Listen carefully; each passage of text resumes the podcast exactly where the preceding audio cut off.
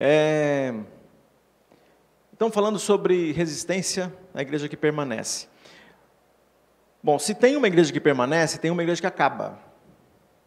E a gente sabe disso. Se tem coisas na vida que é, são certezas, é que coisa boa tem fim, coisa ruim também tem fim.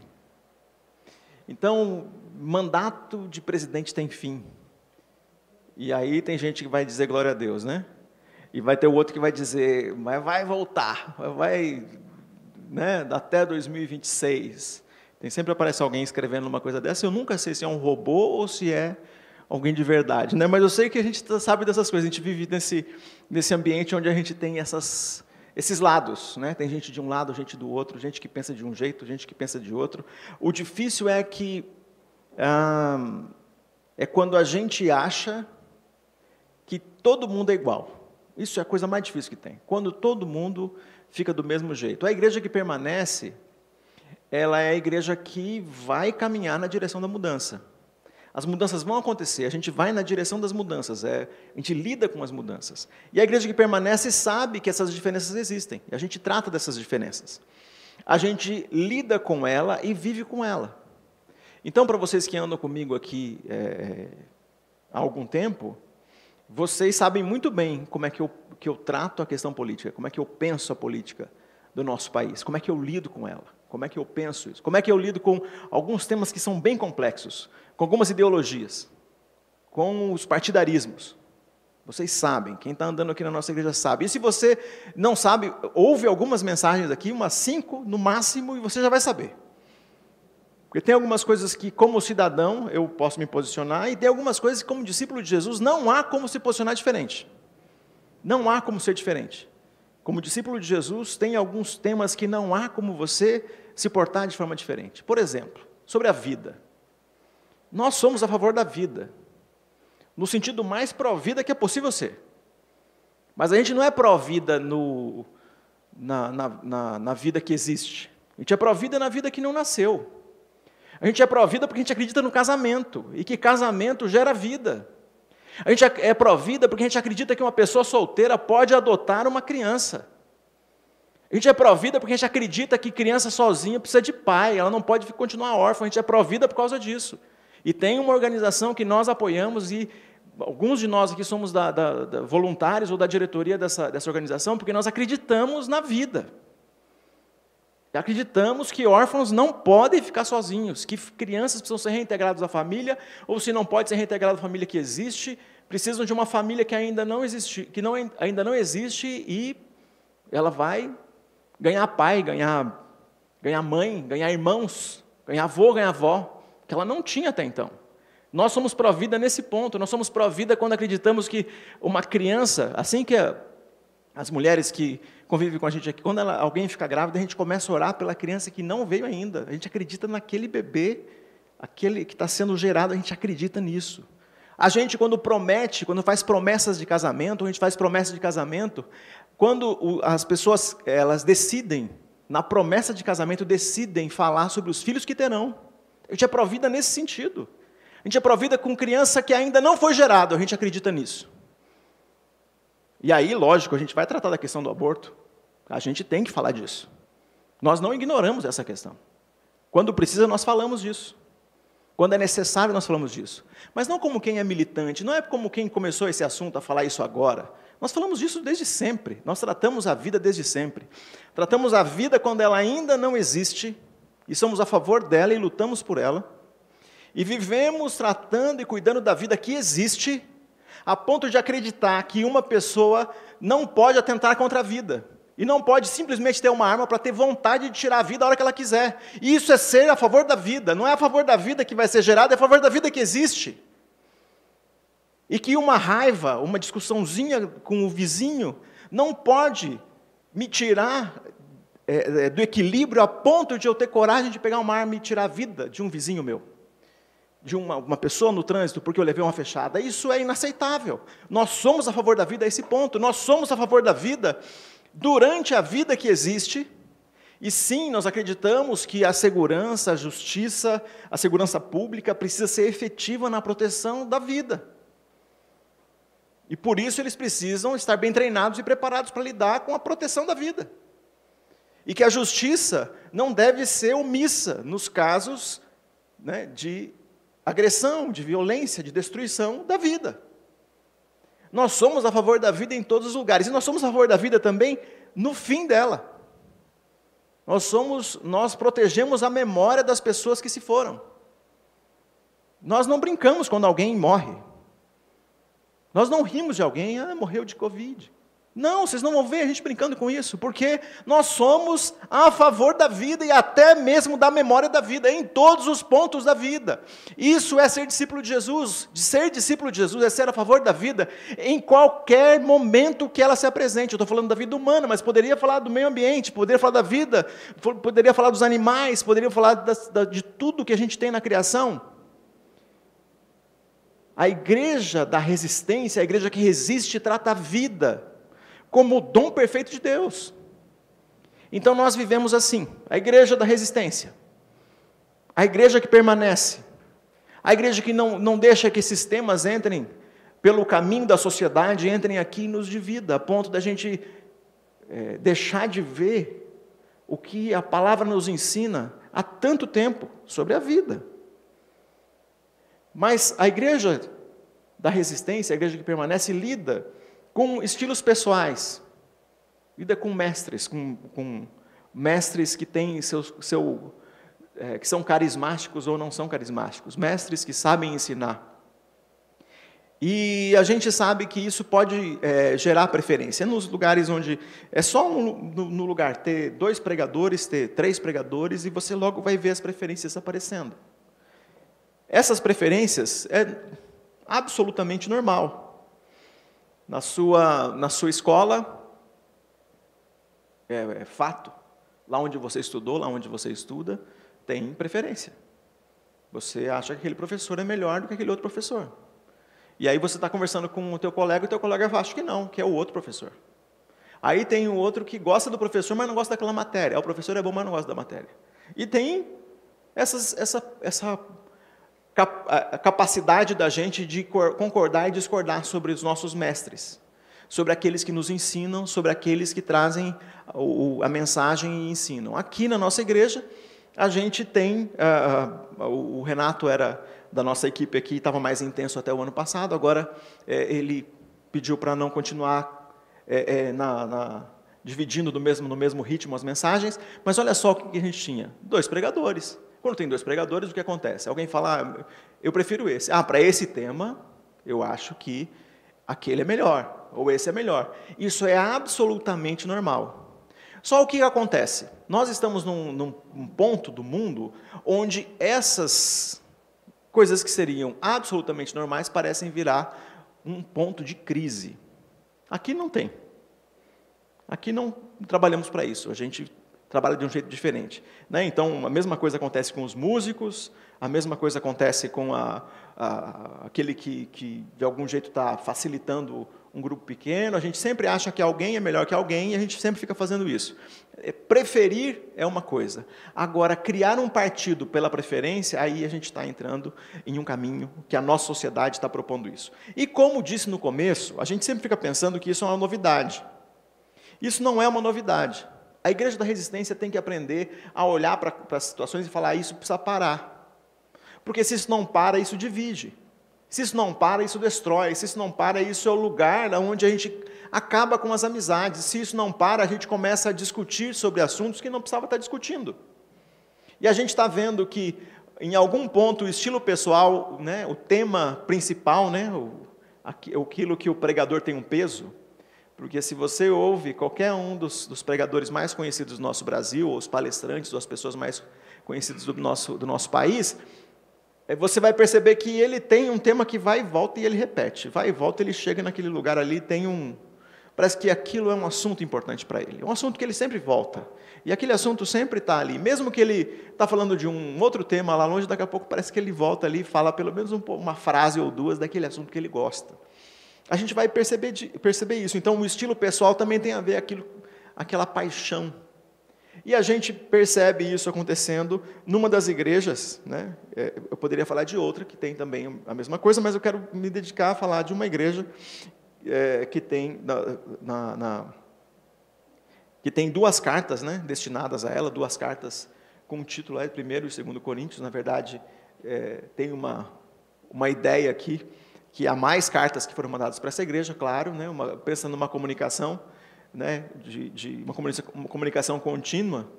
É claro, se o apóstolo Paulo, que era que liderava essa igreja, que de algum jeito era referência para a igreja, é claro que necessariamente ele não tem só cartas que estão aqui registradas, né? tem mais coisas que foram escritas. Mas aqui a gente tem duas cartas registradas da conversa de Paulo com essa igreja. E ele começa aqui nos primeiros versículos, ele aqui fica muito claro o tema dele. Ele, ele está sempre falando de Jesus. Eu acho que aqui dá, no versículo, é, é, na introdução aqui do capítulo, no, no, do capítulo 1 de 1 Coríntios, ele fala de Jesus umas seis ou sete vezes nos primeiros versículos. Nos primeiros, isso mostra o quanto ele está apaixonado e que está dizendo que tudo isso está acontecendo por causa de Jesus. E aí ele fala, ele está tratando dessa crise que a gente vê acontecendo, que tem a ver com divisões desde o começo da, desde o começo da história da igreja. Então, Paulo está agradecendo a Deus pela igreja, falando da igreja, falando do quanto ela é especial, descrevendo a, a, a relação de Deus através de Jesus e o quanto essa igreja é especial e o quanto as pessoas são especiais. Mas aí ele chega num ponto do problema, que a gente é, sabe que o problema é humano e como que Deus resolve esse problema? Porque a gente tem uma questão humana de problemas aqui. Olha, a partir do versículo 10, ele fala, começa a falar sobre esse problema. E ele diz: Irmãos, suplico-lhes, em nome do nosso Senhor Jesus Cristo, que vivam em harmonia uns com os outros e ponham fim às divisões entre vocês. Antes tenham o mesmo parecer, unidos em pensamento e propósito. Pois alguns membros da família de Chloe me informaram dos desentendimentos entre vocês, meus irmãos. Refiro-me ao fato de alguns dizerem: Eu sigo Paulo, enquanto outros afirmam: Eu sigo Apolo, ou eu sigo Pedro, ou ainda eu sigo Cristo. Acaso Cristo foi dividido? Será que eu, Paulo, fui crucificado em favor de vocês? Alguém foi batizado em nome de Paulo? Graças a Deus, não batizei nenhum de vocês, exceto Crispo e Gaio de modo que ninguém pode dizer que foi batizado em meu nome. Sim, também batizei a família de Estefanas, mas não me lembro de ter batizado mais ninguém. Pois Cristo não me enviou para batizar, mas para anunciar as boas novas, e não com palavras de sabedoria humana, mas para a cruz de Cristo, mas para que a cruz de Cristo não perca seu poder. Até aqui por enquanto a gente vai continuar ainda lendo esse capítulo, mas olha só, ele começa falando de uma coisa que é muito comum. Você vai dizer, ah, eu sou corintiano, eu sou santista, o outro é palmeirense. Alguém vai dizer, eu prefiro morar na zona sul de São Paulo, outro eu prefiro morar no interior. Alguém prefere, se é, é, puder, ele prefere home office, o outro prefere trabalhar presencialmente lá com a equipe de trabalho. Alguém prefere fazer a faculdade EAD, agora nós temos essa possibilidade, outros não. Alguém prefere é, fazer, né, ter o livro de papel, o outro não precisa. Ele compra no Kindle. Parece que é só uma preferência essas questões que eu estou falando. Aqui começou assim, parecia que era só uma preferência. Só que essa preferência entrou para um campo onde a gente começa a entrar naquele, naquele lugar onde tudo vira motivo para você fazer uma divisão e fazer e criar crises. Então nós estamos num momento hoje da nossa sociedade que está cheio dessa, dessas divisões por motivos pequenos, onde as famílias se quebram. Antigamente parece que a gente é, não tinha esses problemas. Mas nós tínhamos essas escolhas. E alguns estavam fazendo escolhas do mesmo jeito. O problema é que a gente foi crescendo nessas, é, nessa construção de, de, partidarismo e desde sempre. Esse, esse, essa, isso que pode ser apenas uma opção e eu conseguir conviver com a diferença de pensamento que você tem, de achar que aquele ensina melhor, de achar que aquela faculdade é melhor, de achar que aquele time é melhor, que aquela cidade é melhor, isso que seria uma coisa natural, eu consegui aceitar você dizendo isso, chega um ponto que fica insuportável, porque eu começo a falar mal do que você gosta e falar bem do que eu gosto, e colocar tantos pontos positivos e desprezar você pelo que você gosta. Nesse caso aqui, eles estão falando dos, dos, dos pastores, das pessoas que ensinaram na igreja. Então, é, Paulo foi o primeiro, Paulo começou aqui o trabalho dessa igreja. Quando ele, quando ele começa, as pessoas começam a dizer: Não, eu sou o cara do começo. Eu sou o cara, de, eu sou o cara raiz. Já ouviu isso? Eu sou raiz, eu, já sou da, lá do começo. Quem me batizou foi o, o primeirão. Eu sou desse cara. E aí, depois, passa um tempo, a gente tem a, a história né, que, que conta que a, a, Apolo chegou lá. Né? Apolo chega em Atos. A gente tem a, o momento ali que se encontram, né, Paulo com, com Apolo, em Atos capítulo 18. Atos capítulo 18 a gente tem Paulo é, conversando com Apolo, isso eles estão em Éfeso conversando, e depois Apolo vai para Corinto. E Paulo é, ajuda a, a, a Apolo a compreender melhor o Evangelho. E ele, cheio dessa compreensão, sai também pregando, ensinando, fazendo a mesma coisa que Paulo fazia. E quando Apolo chega em Corinto, o pessoal começa a falar: Eu sou de Apolo. Eu gosto mais do jeito de Apolo falar. Eu acho que e Apolo ele era de uma outra cidade. Apolo ele era é, tinha centros né, de, de formação e Paulo era de um, de um, de um campo onde também é, era incentivado essa, essa questão da sabedoria. Então Apolo era um cara que manjava também de filosofia. E eu não esqueci o nome do mestre do Apolo aqui. Mas a gente sabe que ele também, ele era, a, a Bíblia descreve ele como uma pessoa eloquente. Ele era um bom ensinador, ele era um bom professor. E aí as pessoas começam a dizer, mas eu sou de Apolo. Apolo fala melhor, as ilustrações de Apolo são perfeitas. Olha como ele manja de cultura grega. Olha como ele sabe falar de, sei lá, filósofo que ele gostava, não sei quem. Olha como ele fala de Platão. Olha como ele sabe. Olha aqui a, a formação né, de Antioquia, ele, como isso entrou na vida dele, como ele sabe isso, como ele, ele domina essa, essa, essa, essa escola de sabedoria. E aí a gente vê essas escolas de sabedoria competindo na cidade e entrando dentro da igreja, eles começam a competir. E aí o outro fala: Não, eu sou, eu sou de Pedro. Eu não sei o que ele está querendo dizer com Pedro. A gente sabe que em dado momento Pedro e Paulo eles têm um desentendimento a respeito de como que, que vê o evangelho a partir da, da, da, o evangelho a partir da cultura judaica o evangelho para os gentios. Então, é, em dado momento ali, eles têm um desentendimento onde Paulo repreende Pedro no sentido mais duro que pode ter. A gente tem esse, essa história em Gálatas, onde Paulo fala para Pedro né, que está aceitando essa, essa judaização do evangelho, como se o gentil não pudesse manter a cultura dele. E aqui, talvez alguém deva dizer assim: ah, eu sou de Pedro, porque Pedro, ele, ele sabe falar com judeu. Alguém falou isso. E tinha a ver com, com, com uma questão cultural, uma preferência cultural. Do mesmo jeito que você gosta de alguém que veio do seu estado, da sua região, só porque veio de lá, parece que é mais fácil de você gostar dessa pessoa.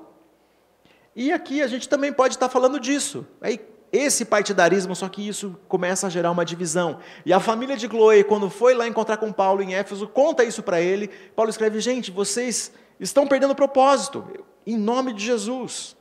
Eu suplico que vocês vivam em harmonia uns com os outros, para que vocês evitem a divisão entre vocês, tenham o mesmo parecer, o mesmo jeito de pensar e vivam em harmonia. O que é que pode estar comprometendo a harmonia da nossa igreja? Aqui na nossa igreja. Então, se você está ouvindo aqui a mensagem pensando, eu nunca fui em igreja nenhuma. Bom, a, a harmonia em uma igreja não acontece automaticamente. Ela acontece porque a gente tem intenção. Então aqui a gente tem intenção de ver harmonia. Então tem assuntos que se esse assunto vai causar divisão, a gente prefere que esse assunto ele seja tratado em um ambiente onde a gente não vai deixar a emoção ou o partidarismo, como Paulo está falando aqui, tomar lugar a ponto de nos dividir.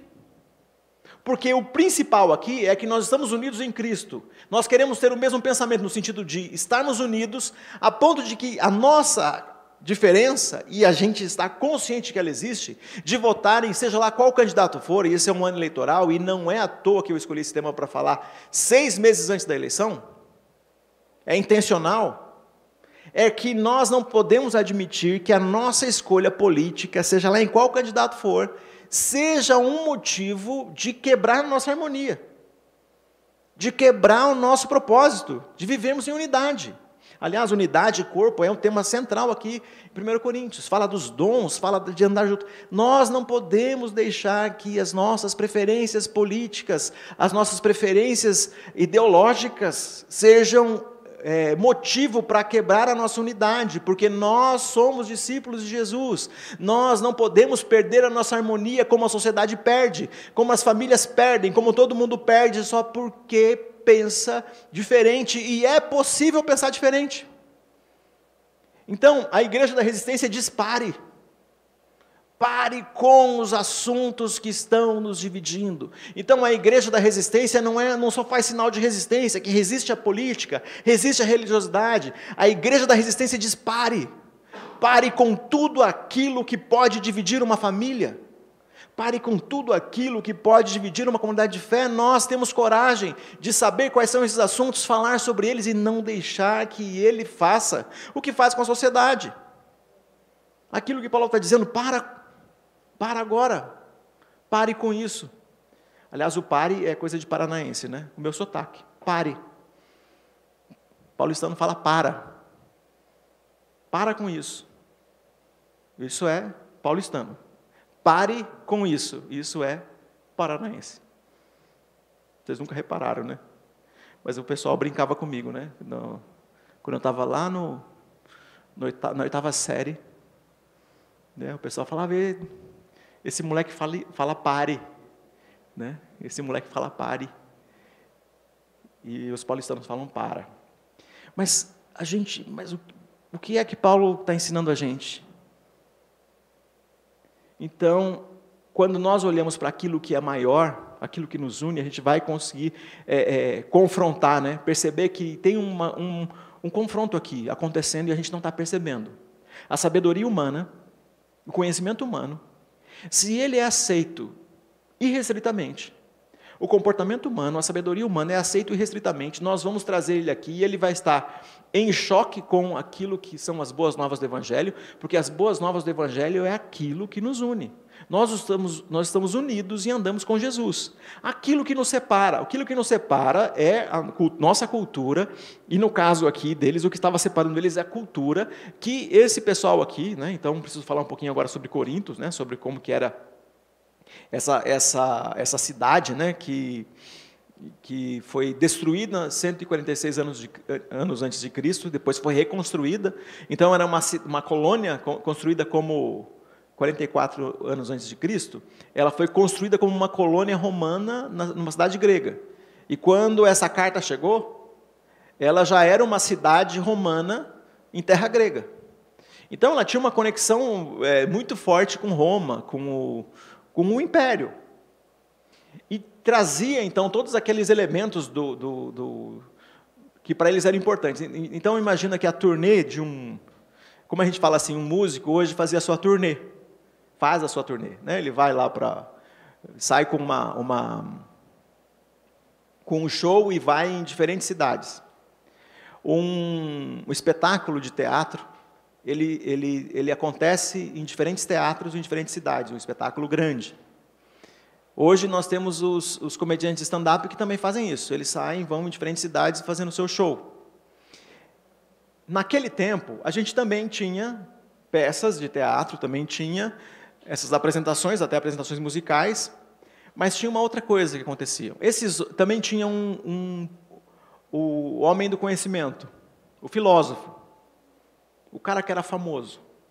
Esse cara que era famoso por ser famoso, sabe? Ele, ele saía para dando seus discursos de cidade em cidade. E quando ele chegava numa cidade como Corinto, né, Éfeso, essas cidades que estão aqui, ele chegava nessas cidades e ele, ele juntava as pessoas na praça. As pessoas iam lá, todo mundo, ele era o assunto do momento, todo mundo queria ouvir o que ele tinha para dizer. E ouvir esse assunto e discutir o assunto do momento era uma coisa que o Corinto sabia fazer. Corinto vivia disso. Né? A gente tem um termo. Os, os, sofistas né? eram essas pessoas que gostavam de sabedoria. Essas pessoas que tinham o costume é, de é, é, tratar, né? de falar de si, de na verdade, assim, a gente cheia de si, não é só falar do, do, a gente cheia de si, do seu auto, né, do, do seu conhecimento, né, é, e, e, tinha uma auto, uma vanglória pessoal, uma, um auto reconhecimento. E essas pessoas faziam discípulos de si mesmo. Então, aqui qual é a, a, a situação? Esse povo de Corinto tinha começou a viver uma comunidade de fé e eles estavam trazendo aquilo que eles sabiam viver antes. Então, eles começavam a falar dos seus palestrantes preferidos ou dos seus é, dos homens de sabedoria do, do, momento que eles conheciam, eles trouxeram isso. E quando eles começaram a ouvir Paulo, Apolo, Pedro, eles começaram a dizer: Ah, eu sou desse, eu sou daquele. E aí a gente vai falar que é o. o então, reconhecendo que o, so, o, sofista é esse cara do orgulho, esse cara que tem fama, que diz que ele é o principal, que ele diz que ele é o melhor. Então, não dá para dizer que aquele que fala assim: Ah, eu sou de de Paulo, eu sou de Apolo, eu sou de Pedro, aquele que diz eu sou de Cristo, é esse que está dizendo que está certo. Não. Talvez ele esteja fazendo é justo o, a vanglória, é justo o que ele aprendeu na sociedade. Eu sou melhor que vocês, porque eu não sou de nenhum deles, não. E todos eles estão perdidos na mesma lógica, de se, é, de se tornar alguém pelo desprezo do outro. De fazer esse, essa essa queda de braço onde eu desprezo aquilo que você gosta para dizer que o que eu gosto é melhor. Então Paulo apresenta um contraste, um contraste desprezando, né, com intencionalmente essa, esse movimento de divisão que estava acontecendo na igreja. E isso acontece no versículo 18. Ele está falando da sabedoria. Olha só o que acontece. 18 para frente. A mensagem da cruz é loucura para os que se encaminham para a destruição, mas para nós que estamos sendo salvos, ela é o poder de Deus, como dizem as Escrituras: destruirei a sabedoria dos sábios e rejeitarei a inteligência dos inteligentes. Diante disso, onde ficam os sábios, os eruditos, os argumentadores dessa era? Deus fez a sabedoria deste mundo parecer loucura, visto que Deus, em sua sabedoria, providenciou que o mundo não o conhecesse por meio de sabedoria humana. Usou a loucura de nossa pregação para salvar os que creem. Pois os judeus pedem sinais e os gentios buscam sabedoria. Assim, quando pregamos que o Cristo foi crucificado, os judeus se ofendem e os gentios dizem que é tolice. Mas para os que foram chamados para a salvação, tanto os judeus como os gentios, Cristo é o poder de Deus e a sabedoria de Deus pois a loucura de Deus é mais sábia que a sabedoria humana, e a fraqueza de Deus é mais forte que a força humana. Quando ele começa a explicar essa mensagem, ele fala: olha, os gentios, ou seja, vocês que vivem em Corinto, nasceram gregos, são cidadãos romanos ou são gregos, vocês acham que a sabedoria é tudo? Pois eu preciso ajudar vocês a lembrar de algumas coisas sobre a sabedoria. Essa mensagem, ela é loucura. Ela é loucura para vocês acham, que acham que é a sabedoria. É a solução de tudo. Vocês que se acham sábios, vocês se acham argumentadores, eruditos, vocês é, é, que olham para tudo isso, sabendo que esse conhecimento te dá muito orgulho, vocês que estão fazendo a rota da fama, vocês que acreditam que a rota da fama passa por Corinto, vocês que acham que ser discípulo de um cara que anda pela rota da fama te faz ser alguma coisa, eu quero te dizer que você é um Zé Ninguém. Do mesmo jeito que os judeus são também ninguém. Ele né, pega essa, essa, essa sabedoria, ele pega essa, essa arrogância é, étnica judaica, E ele faz com que essa, essa coisa que os, os, os judeus é, se vangloriam na sua etnia, ou que os gentios se vangloriam na sua sabedoria, e fala que isso não é nada, frente à, à loucura. Os judeus, quando a gente fala da mensagem, pedem mais sinais, os gentios querem mais, é, é querem, é, buscam mais sabedoria. E nós pegamos Cristo crucificado. E os judeus se ofendem. Quando nós falamos que o Cristo é judeu e foi crucificado pelos judeus. E os, e os sábios, os gentios, sábios, dizem que isso é tolice. Mas para os que foram chamados, para vocês, olha só, para vocês que fazem parte dessa igreja, para vocês que estão aqui andando com a gente, para vocês que estão dizendo estão se dividindo aqui a, a partir dos mestres. Para nós que estamos aqui, você foi chamado, você foi escolhido, para nós, para esse grupo, para os que foram chamados para a salvação, tanto judeus, gentios. Não importa se você é, é, tem a, a, a, origem perfeita, não importa se você tem é, é conhecimento perfeito, Cristo é o poder de Deus e a sabedoria de Deus. A loucura de Deus é mais sábia que a sabedoria humana. Ele fez todo mundo que era Zé Ninguém virar alguém. E nós somos alguém no poder de Jesus. Então ele pegou as coisas loucas do mundo, os que nada são. Quem era você antes disso? Quem era você antes disso? Você era alguém que era discípulo de alguém que estava no caminho da fama. Você não era ninguém mas você foi chamado para a maravilhosa mensagem do Evangelho, para viver essa transformação, esse contraste, esse escândalo. Essa, o escândalo né, que ele coloca aqui é essa, essa verdade que surpreende. É a mensagem perfeita, né? a mensagem de salvação. Ainda continuando no, no, no versículo 26 e 31, ele faz, ele, eh, Paulo fala bastante vezes isso, né? ele fala, mas Deus. Então ele descreve o problema. Ele fala a loucura, a crise, e ele vai falando o problema, ele fala, mas Deus. Então ele descreve a agonia e fala, mas Deus. O que Deus fez diante disso?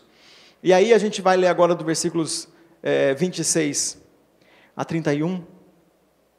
Lembrem-se, irmãos, de que poucos de vocês eram sábios aos olhos do mundo, ou poderosos ou ricos quando foram chamados. É, pelo que a gente entende aqui na história, é, em, outra, em outra referência, Paulo fala que o tesoureiro da cidade de, de Corinto foi, era da igreja. Então, o tesoureiro da, da, da igreja da, da, seria o, o, secretário da fazenda. Era a única pessoa que, que era alguma coisa nessa cidade que era dessa igreja aqui. Pelo contrário, por isso que ele fala: poucos de vocês eram alguma coisa. Poucos de vocês. Quer dizer que tinha alguém ali que era alguma coisa antes, no, sentido do reconhecimento humano. Pelo contrário, Deus escolheu as coisas que o mundo considera loucura para envergonhar os sábios, assim como escolheu as coisas fracas para envergonhar os poderosos. Deus escolheu coisas desprezadas pelo mundo, tidas como insignificantes, e as usou para reduzir a nada aquilo que o mundo considera importante. Portanto, ninguém jamais se orgulhe na presença de Deus. Foi por iniciativa de Deus que vocês estão em Cristo Jesus, que se tornou a sabedoria de Deus em nosso favor nos declarou justos diante de Deus, nos santificou e nos libertou do pecado. Portanto, como dizem as Escrituras, quem quiser se orgulhar, orgulhe-se somente no Senhor. Vocês estão se orgulhando naquilo que um mestre falou. Vocês estão se orgulhando naquilo que Paulo falou. Vocês foram discipulados por Paulo. Vocês foram, por acaso, alguém foi batizado em nome de Paulo? Vocês estão se orgulhando pelo conhecimento do discipulado de Apolo. Vocês estão se orgulhando porque vocês estão repetindo frases de Pedro. E agora, trazendo para cá, nós estamos nos orgulhando porque a gente está é, adepto da ideologia tal, porque a gente segue um grupo cristãos contra o fascismo, porque a gente está a favor desse ou daquele candidato. Isso não é motivo de orgulho. Porque ele pega tudo isso que de algum jeito talvez seja uma bandeira até razoável de você carregar, seja um motivo até razoável de você se posicionar na nossa sociedade, talvez seja uma forma importante de você dizer aquilo que você pensa como cidadão, mas quando nós estamos falando de uma vida, de uma igreja que permanece, quando nós estamos falando de um grupo que quer andar junto, nós estamos falando de uma comunidade de fé, esses elementos eles ficam em outro lugar de um jeito que não podem nos separar. Porque quando a gente vê a verdade de Deus aqui, ele junta todas essas coisas, que são detalhes, e coloca de um lado para dizer: a mensagem de Deus é a sabedoria, a, o Evangelho é a transformação de todos aqueles que creem, porque é só lembrar um pouquinho atrás. Vocês não eram nada, vocês eram Zé Ninguéms. Vocês não eram ninguéms. Zé Ninguéms quando vocês foram chamados. Deus escolheu as coisas loucas do mundo. Você foi escolhido justo porque você não era ninguém. Para você, em nome de Jesus e no poder do Messias, ser alguém. Nós somos alguém, nós somos alguém chamados por Deus para sermos igual o Messias. Olha que coisa. Porque se Jesus é o nosso irmão mais velho, nós nos tornamos alguém em Cristo. E por que, que nós temos que dizer pare? Nós precisamos dizer pare, porque quando nós não, não dizemos pare, nós estamos atentando contra a nossa própria identidade. Porque quem tem Deus como Pai, que está num, num programa de alcançar novos irmãos, nós não podemos dizer, não adota esse, esse não, ele não. Ele não, a gente está dizendo ele não, no sentido de que quando a gente diz ele não, nós estamos dizendo, e foi dito muito, e talvez vai voltar a ser dito agora, foi dito, ele não serve para ser presidente. Mas se a gente teria coragem de dizer, ele não serve para ser nosso irmão, alguns vão dizer isso, e quem disser isso está enganado. Porque não, fun não funciona desse jeito. Pode o filho dizer para o pai, não, ele não adota ele. Você pode dizer, Deus não adota ele. Ou Deus é, deserda ele. Quem tem Deus como pai não pode escolher irmão. Isso é um fato triste. Porque a gente gostaria de fazer isso, né? Eu gostaria de falar, ele não. Ela não. Esses aí não. A gente vai ter uma grande surpresa no dia do Senhor. Porque a igreja que faz a diferença, a igreja da resistência, ela é essa igreja que permanece porque ela enfrenta essa lógica que divide as pessoas, que está dizendo é, aqui ninguém entra. Aqui é só para um grupo seleto. E as igrejas que fizeram isso, todas as igrejas que fizeram ou fazem isso, elas estão destinadas ao, a não permanecer. A igreja que disse: aqui entra só quem for alemão, aqui entra só quem for russo, aqui entra só quem for de tal etnia. Essas igrejas não passam muito tempo. Não existem mais. Elas não permanecem, porque nós não fomos chamados para sermos étnicos. Nós não fomos chamados para nos unir em nome da nossa nacionalidade. Nós não fomos chamados para nos unir debaixo de uma sigla de um partido político. Nós não fomos chamados para estarmos unidos em nossa nacionalidade. Nós não fomos chamados para estarmos unidos em é, é, elementos que pensamos a partir da, de uma ideologia, a partir de uma filosofia de vida, a partir de um comportamento, de um padrão. Nós não fomos chamados por isso, nós somos chamados por Deus, e isso é graça, presente que nós não merecemos. E Ele chama quem Ele quer, da nacionalidade que Ele quiser do lugar onde Ele quiser. E o que faz a gente chamar um a outro de irmão é o fato de que nós somos redimidos por Cristo, não é porque nós acreditamos nas mesmas coisas. Então, sim, eu posso chamar de irmão alguém que eu não acredito em quem ele vota.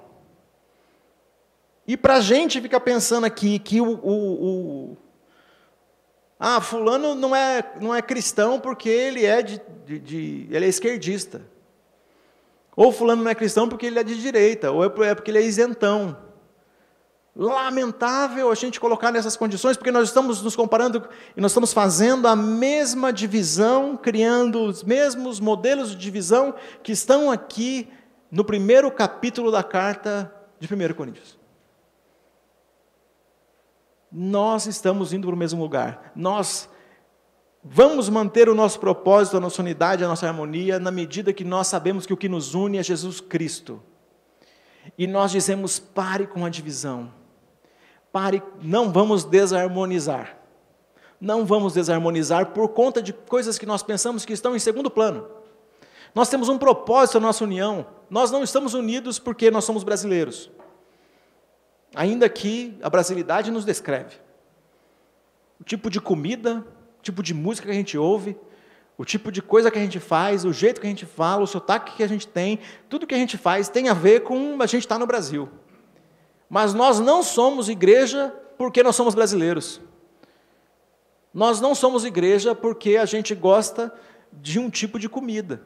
Nós não somos brasileiros porque a gente gosta, porque a gente tem um comportamento. Nós, nós somos igreja, né? É, eu confundi aqui né, na última frase. Nós somos igreja porque nós somos discípulos de Jesus. Então, para aquele que quiser se tornar parte da nossa igreja, importante é saber que quem quiser se orgulhar, orgulhe-se somente no Senhor, naquilo que Ele fez por nós, não porque a gente pensa em qualquer outra coisa. A gente vai tratar dos temas de cultura a gente vai tratar dos temas da sociedade, a gente vai tratar dessas questões que são delicadas e difíceis, a gente vai falar de racismo, a gente vai falar disso. Vocês vão me ouvir em algum momento eu me posicionando politicamente contra esse político ou aquele, vocês vão ver isso acontecer. Mas de forma alguma alguém será desprezado por pensar diferente de mim. Não vai ser desprezado. É meu irmão em Cristo. Pensa diferente, só isso. Porque o que nos une é Cristo. E o fato da gente continuar vivendo em harmonia, apesar de pensar politicamente diferente, mostra o poder de Cristo. Prova que o Evangelho de fato é loucura. É loucura porque faz aquele que pensa que a fé se define etnicamente, ele, ele, ele percebe, não. Eu mantenho a cultura africana e sou discípulo de Jesus. Eu mantenho, mantenho a, a minha cultura asiática e continuo andando com Jesus. Eu mantenho minha cultura latina e sou irmão de qualquer outra pessoa que estava pensando que a fé se definia por uma cultura também. Olha que, quando Paulo, nesse último versículo, fala que quem quiser se orgulhar, orgulhe-se somente no Senhor, ele está fazendo uma referência ao que disse Jeremias no capítulo 9. É, o profeta Jeremias diz o seguinte: Assim diz o Senhor versículo 23 do capítulo 9 de Jeremias. Que o sábio não se orgulhe em sua sabedoria, nem o poderoso em seu poder, nem o rico em suas riquezas. Aquele que deseja se orgulhar, que se orgulhe somente disso, de me conhecer e entender que eu sou o Senhor, que demonstra amor leal e traz justiça e retidão à terra. Isso é o que me agrada. Eu, o Senhor, falei.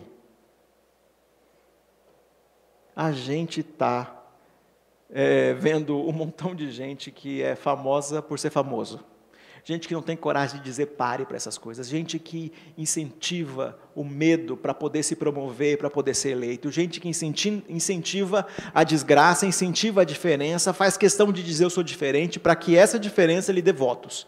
Ele incentiva, ele mobiliza, ele usa a igreja como massa de manobra para mostrar, é, é, é, de alguma forma, esse sentimento de divisão. Eu estou de um lado e condeno o outro, e não é capaz de reconhecer que nós somos e nós temos irmãos em Cristo em todos os lugares e gente que representa Jesus pensando diferente. Bom, primeiro que quem se orgulhar já está errado, né? Porque claramente o Evangelho se opõe aos orgulhosos. Aliás, isso está escrito. Dá graça aos humildes. E se há alguma coisa para a gente se orgulhar, se há alguma coisa para a gente se orgulhar, é de conhecer o Senhor e fazer a vontade dEle.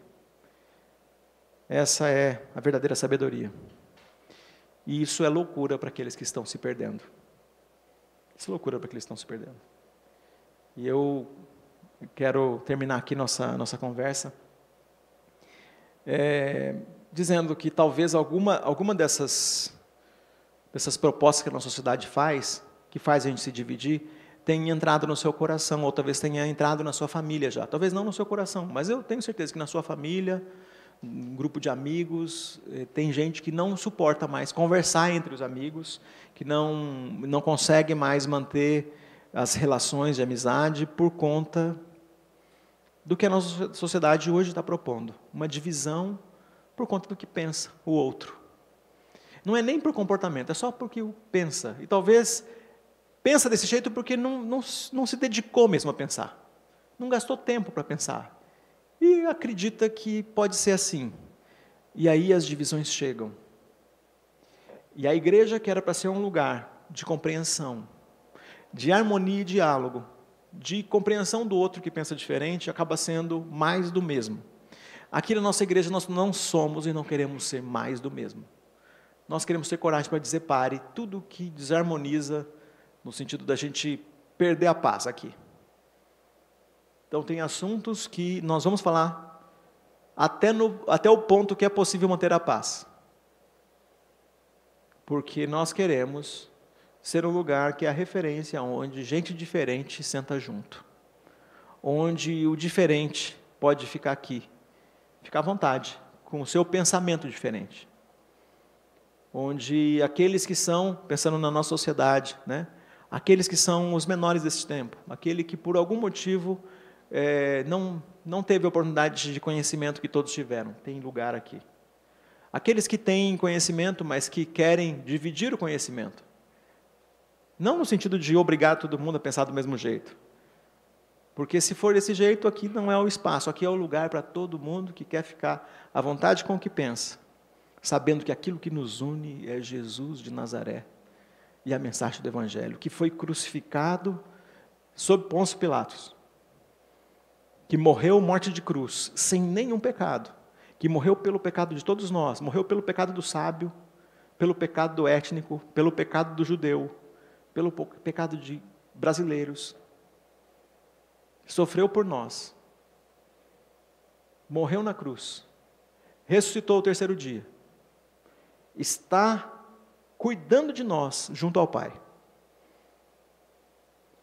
É isso que é a mensagem do Evangelho. E cada um que é batizado nessa igreja é batizado porque acredita no Evangelho de Jesus. Não é porque acredita em mim, que estou pastoreando essa igreja hoje, não é porque acredita no nome dessa igreja, não é porque acredita na denominação que nós fazemos parte, não é porque faz parte, porque é brasileiro, não é porque é da Zona Sul, não é por causa nada disso. Nós que fazemos parte dessa igreja, fazemos parte dessa igreja porque acreditamos em Jesus de Nazaré. Que Deus nos abençoe.